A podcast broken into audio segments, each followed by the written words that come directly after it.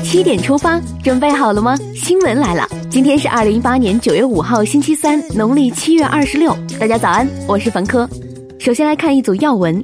中非合作论坛北京峰会圆桌会议四号在人民大会堂举行，会议通过了两份重要文件。习近平指出，我们一致通过了峰会成果文件，为中非关系发展指明了方向。同一天，二零一八年中非合作论坛北京峰会闭幕后，国家主席习近平同论坛前任共同主席国南非总统拉马福萨、新任共同主席国塞内加尔总统萨勒在人民大会堂共同会见了记者。应朝鲜劳动党中央委员会和朝鲜民主主义人民共和国政府邀请，中共中央政治局常委、全国人大常委会委员长栗战书作为习近平总书记、国家主席的特别代表，将率中国党政代表团于九月八号访问朝鲜，并出席朝鲜建国七十周。年庆祝活动，非洲开发银行行长阿德西纳四号在中非领导人与工商界代表高层对话会暨第六届中非企业家大会会议间歇接受采访时说：“非洲不存在债务危机。”中国政府非洲事务特别代表许镜湖称：“将非洲的债务问题归咎于中国是没有道理的，没有证据的。”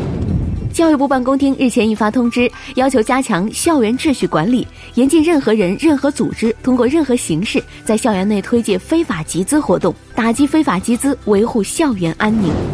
国家统计局三号发布的改革开放四十年经济社会发展成就报告显示，改革开放以来，我国实施大规模扶贫开发，使七亿多农村人口摆脱贫困，取得了举世瞩目的伟大成就。此外，截至目前，全国快递网点乡镇覆盖率超过了百分之九十，建制村直接通邮率超过百分之九十七。近日，国务院办公厅发布通知，提出将调整国家基本药物目录。此次调整重点聚焦癌症、儿科、慢性病等病种，调入一百八十七种中西药，其中有肿瘤用药十二种，靶向治疗药品六种，有临床急需儿童药品二十二种，纳入全球首个，也是唯一一个口服泛基因型单一片剂的丙肝治疗新药，切实为患者减负点赞。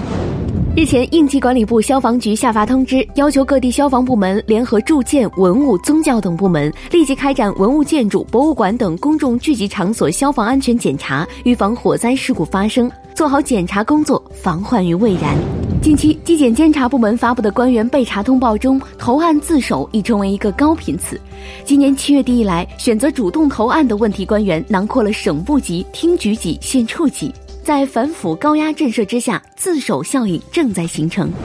下面关注总台独家内容。驻非七年，中央广播电视总台央视记者许涛走过了非洲二十多个国家，亲眼见证了随着近年来中非合作日益加深，非洲国家日新月异的变化。今天的最美中非故事，我们一起来了解许涛驻非期间的故事。再来刷新一组国内资讯。滴滴出行四号宣布，将于九月八号二十三点至十五号凌晨五点，在中国大陆地区暂停提供深夜二十三点到五点时间段的出租车、快车、优步、优享、拼车、专车、豪华车服务。治标措施是必要的，但是治本措施才是最重要的。北京市疾控中心四号表示，目前北京市九价宫颈癌疫苗完成了招标采购工作，已经启动接种预约，十六岁到二十六岁的女性适合接种。日前，故宫养心殿正式启动古建修缮工程，预计在二零二零年故宫六百岁生日时，这一宫殿将以原状陈列的方式重新开放，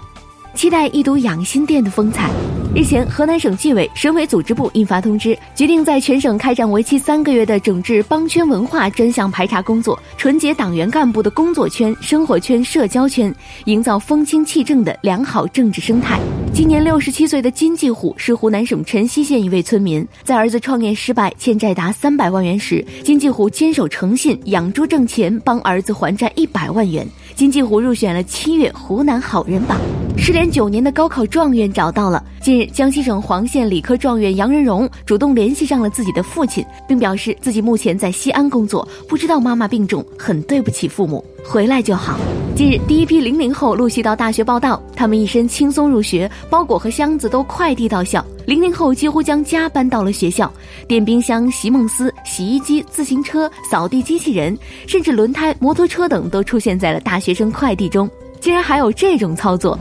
把目光转向国际。日前，美国一公司向美国国际贸易委员会提出申请，指控深圳市大疆创新科技有限公司及其关联公司对美出口、在美进口或在美销售的无人机及其组件侵犯其专利权，请求美国国际贸易委员会发起“三三七”调查，并发布有限排除令和禁止令。两列客运火车四号在南非约翰内斯堡南部萨尔比地区相撞，造成约一百人受伤。安哥拉西南部纳米贝省也在同一天发生两列列车相撞事故，造成至少十七人死亡，十二人受伤。当地时间四号中午，第二十一号超强台风飞燕登陆日本。日本气象厅称，这是自一九九三年以来日本遭遇的最强台风。中国驻大阪总领馆提醒中国公民注意防范台风。在日本的同胞尽量留在室内，注意安全。哈萨克斯坦近期将首次对性犯罪者实施化学阉割。化学阉割是一种药物控制法，即通过注射药物抑制性冲动。与手术阉割不同，化学阉割不会切除有关器官，不会令人绝育。接下来是今天的每日一席话：天下间相爱则治，交相恶则乱。二零一五年十二月十六号，习近平主席在第二届世界互联网大会开幕式上发表重要讲话，在谈及合作开放问题时，借用古语“天下间相爱则治，交相恶则乱”，强调各国应该推进互联网领域开放合作，让更多国家和人民搭乘信息时代的快车，共享互联网发展成果。天下间相爱则治，交相恶则乱。出自墨子的《兼爱上》，意思是说，天下人能以爱自己的心态爱别人，才会太平；互相仇恨就会混乱。最后来看今天的每日话题：高铁霸座男将微博认证改为霸座事件当事人。近日，高铁霸座事件持续发酵，当事人孙某多次在微博发文道歉，但与此同时，他将自己的微博认证由某大学博士改成了高铁霸座事件当事人。多数网友认为这是在继续消费此次事件，为自己增加影响力，看不出他悔改的诚意。你对此有什么看法呢？点击文章底部留言，一起来聊聊吧。好了，七点出发就到这里，咱们明天再见吧。